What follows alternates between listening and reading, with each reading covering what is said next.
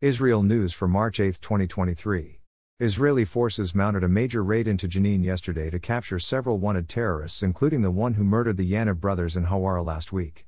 Shootouts broke out between the troops and terrorists. Six terrorists were killed, including the Hawara terrorist. Two Israeli commandos were lightly wounded. About a dozen other terrorists were wounded. Troops fired missiles from a helicopter as well as handheld missiles.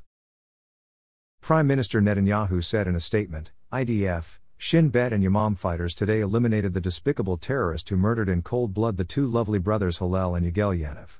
Our brave warriors operated surgically in the heart of the murderer's den. I praise them and send recovery wishes to the wounded from among our forces. As I say again and again, time and time again, whoever hurts us, their blood will be on their head. An explosive device was activated near an IDF bulldozer doing maintenance work at the Gaza border today. No IDF injuries were reported.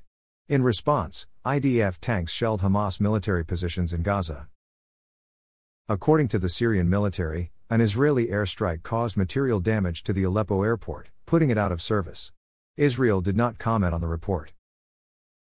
A compromise proposal for the judicial reform plan espoused by the government is being seriously considered by several top government ministers.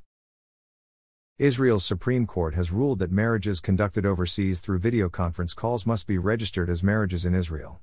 Since there is no civil marriage in Israel, couples who do not want to get married in a religious ceremony through their respective religious administrative authority, like the rabbinate, would often travel to Cyprus or some other country and get married there in a civil ceremony. Then they would return to Israel and have their marriage registered by the government. Now they can save the travel and get a civil marriage at home, online. El Al is launching four new routes to Porto, Portugal, Dublin, Tokyo, and Istanbul.